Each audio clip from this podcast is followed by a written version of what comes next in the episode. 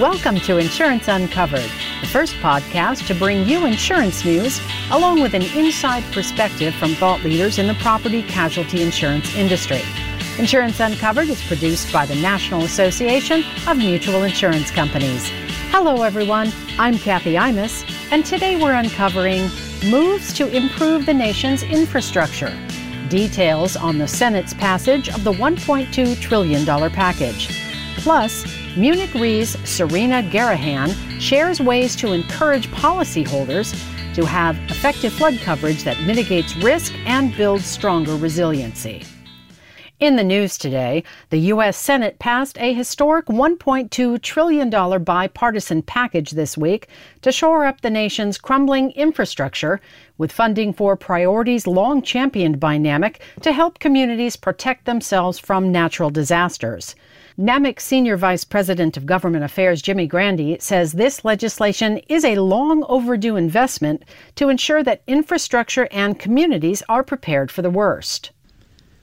Insurers are often among the first to go in after a natural disaster, and we've seen the devastation as our nation has experienced more and more extreme weather. This legislation provides a long overdue investment to ensure our infrastructure and communities are prepared for the worst. For years, NAMIC and the Build Strong Coalition have made the case that Congress should do more to protect Americans before disaster strikes. And the best way to help natural disaster victims is to prevent them from becoming victims in the first place.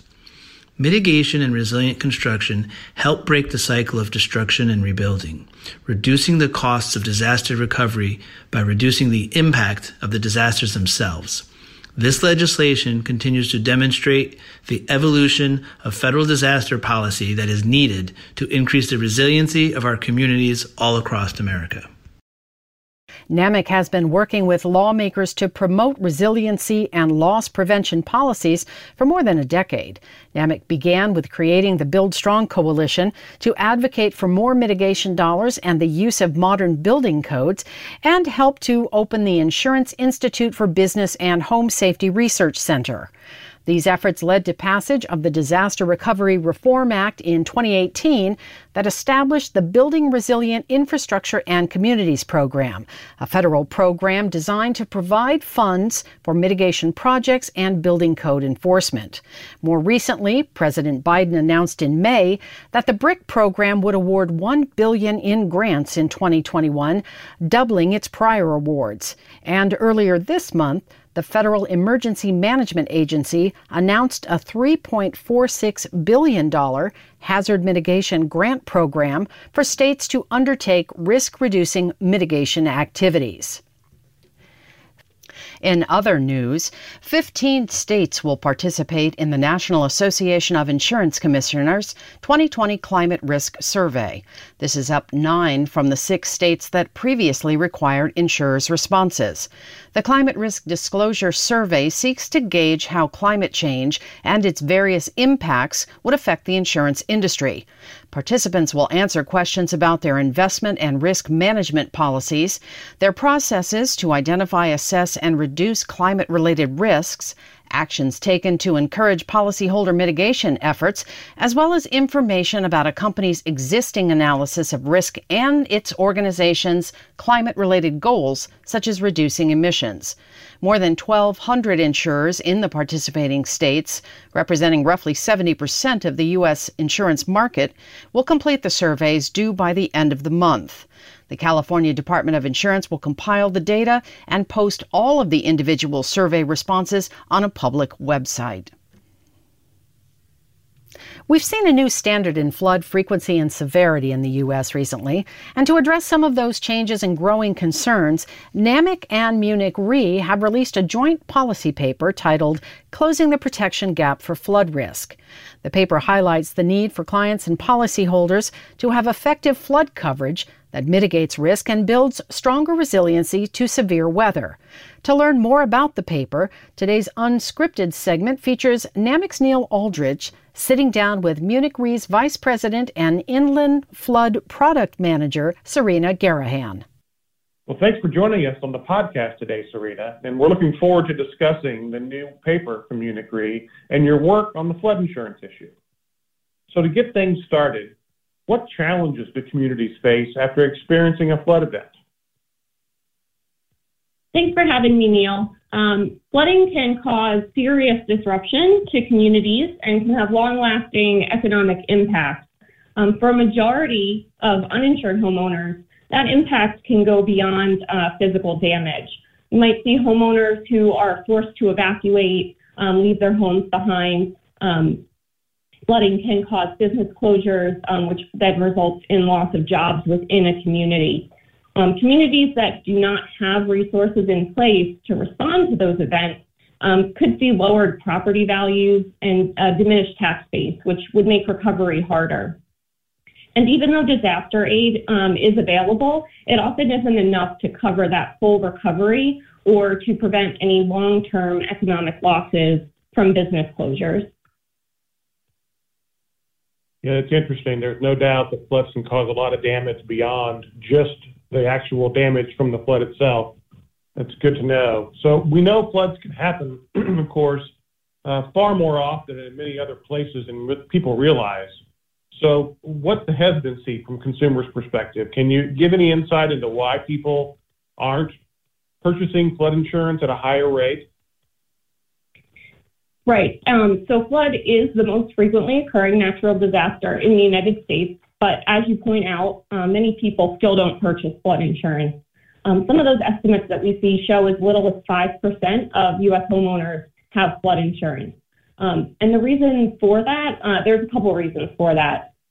Um, a lot of people, I think, misunderstand their risk when it comes to flooding, um, which is also an issue with lack of education. Um, you know, we often hear people are really bad at assessing their own risk. Um, you know, they, they always think this won't happen to me. Um, and I think the mandatory purchase requirements, um, you know, that we see from uh, FEMA has created kind of a mindset that you're either in or out of, um, of harm's way. So you get this idea that if you aren't in a special flood hazard area, that you don't need to buy flood insurance, which we of course know isn't the case. Um, People might also not realize that flood just isn't covered in their homeowner policies. Um, they could think that, that they do have that coverage um, when in reality they don't. Um, we also see that you know the market may not um, be dynamic enough to respond to the various needs of homeowners um, when it comes to purchasing flood insurance. Um, so I think the more options that we have out there to consumers in terms of things like limits that are available or cost or types of coverage, um, could help to increase that take up when it comes to flood. Um, and I think the last thing, you know, and, and, it's always on everyone's mind is, is just the affordability in general. Um, some people just don't purchase flood insurance because it, it's too expensive for them. Yeah, that's certainly a factor, no doubt. And it is interesting when you think about the policy and its lack of coverage and flood insurance.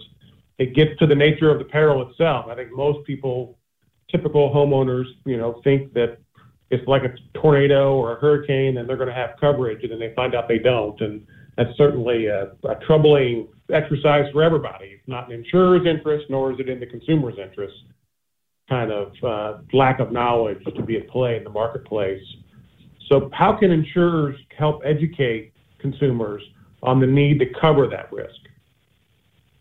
Sure. You know, I really think that comes down to just doing a lot more outreach um, and not just to policyholders directly. Uh, there's a lot of people that are involved um, in that sale of flood insurance that can help to educate consumers about their need for flood insurance. Um, so, you know, we might be missing opportunities um, to talk about flood insurance um, with with potential policyholders. Um, the best time, you know, I think is is to talk about flood insurance is when you're purchasing a home. Um, so insurers should be looking to educate and partner with real estate agents um, to help promote the need for flood insurance, you know, at the time of um, home purchase. And then I think we also need to get a little bit more personal. Um, don't just talk about flood risk in general. Um, we need to communicate to individuals uh, what their what their individual risk is. Um, the good news here is that there are, you know, tools available that can provide that information um, that, you know, can tell homeowners what is the likelihood of a flood at my home.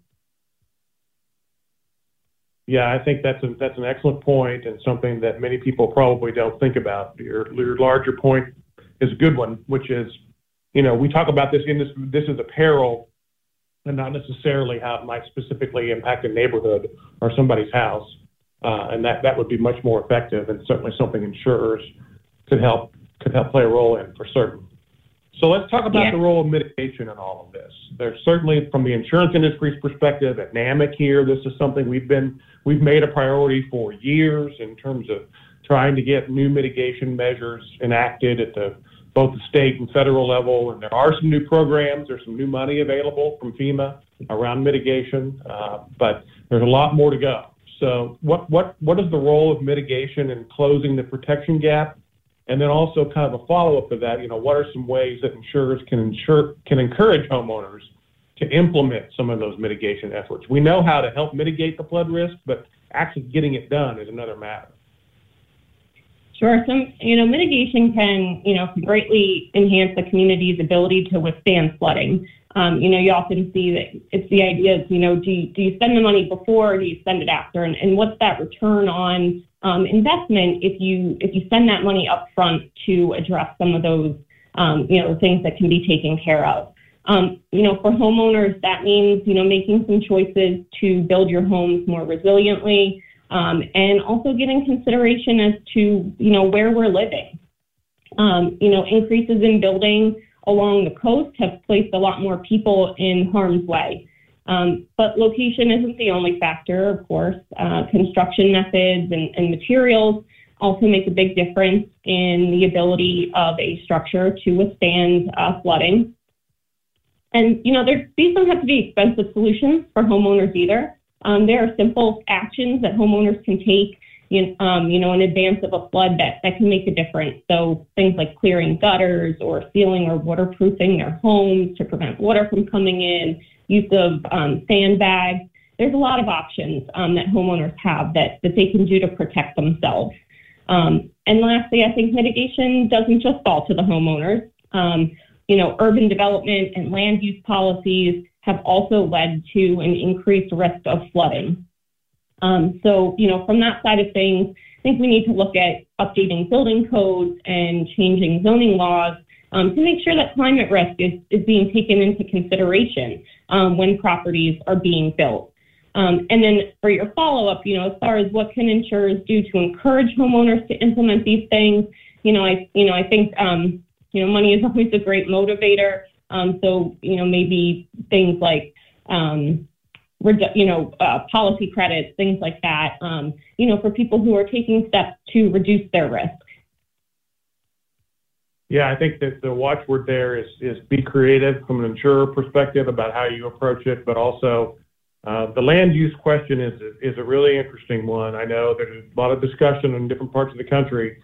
We seem a little unwilling as a country to have the debate around whether or not we should be building in certain areas of the country. I think for many cases we have sort of ceded that debate to the idea that we're just going to build where we want to. But if we're going to do that, then we ought to make sure that we're building structures that are going to be there after the water recedes or after the wind stops blowing, and that's where the mitigation efforts can really play a role.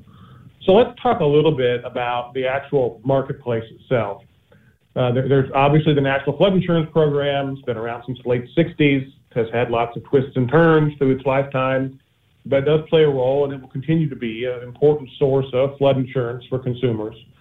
Uh, but it may not be the only source anymore. I think there was a time when it when it was the only source. But the private market is thinking through this uh, a little bit differently now. And so, how can individuals and the industry and even policymakers work together to further safeguard the communities against the flood risk? Yeah, I think that's a really interesting question. Um, you know, private insurers are really well suited um, to develop, you know, new innovative products to um, you know, I mentioned earlier, you know, consumers need more options here. It's not a one size fits all um, solution that's going to solve this problem. Um, so, you know, the more that uh, private insurers are going out there and, and coming up with, um, you know, new policies and new types of coverage, um, I think that, you know, the better able, uh, will be better able to respond um, to flood risk. and so when we talk about developing these new products, um, you know, one of the things that always comes into play is um, how regulation uh, can impact that. So policymakers can have a, a, big impact on affecting change and encouraging competition um, by removing barriers uh, for entry for product innovation.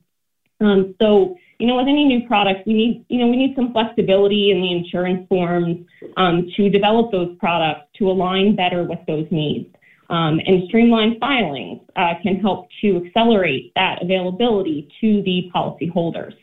Um, you know, one of the things that has helped out here is the um, 2019 final rule to the Biggert Waters Act, um, which allows private lenders to accept uh, certain flood policies um, from private insurers in lieu of an NFIP policy.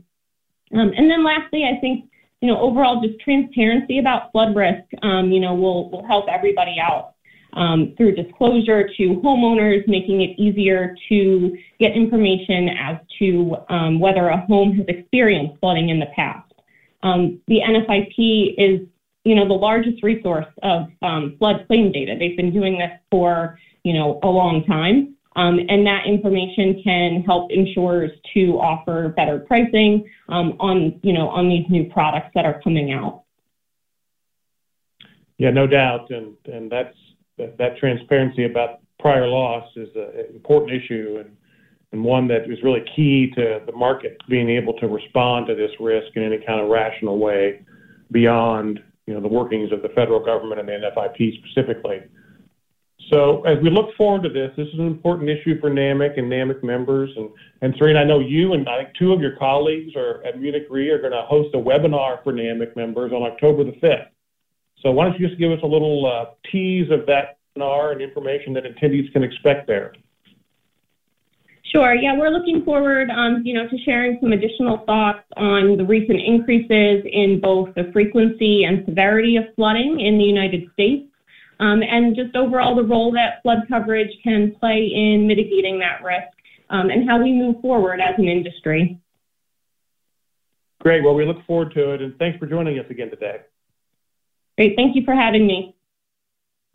And finally, it seems hard to believe, but we're just a little more than a month away from NAMIC's 126th annual convention. And this year, there are several ways you can attend. You can always join us in person from September 19th through the 22nd in Music City, that's Nashville, Tennessee, or you can also join us online as a virtual attendee.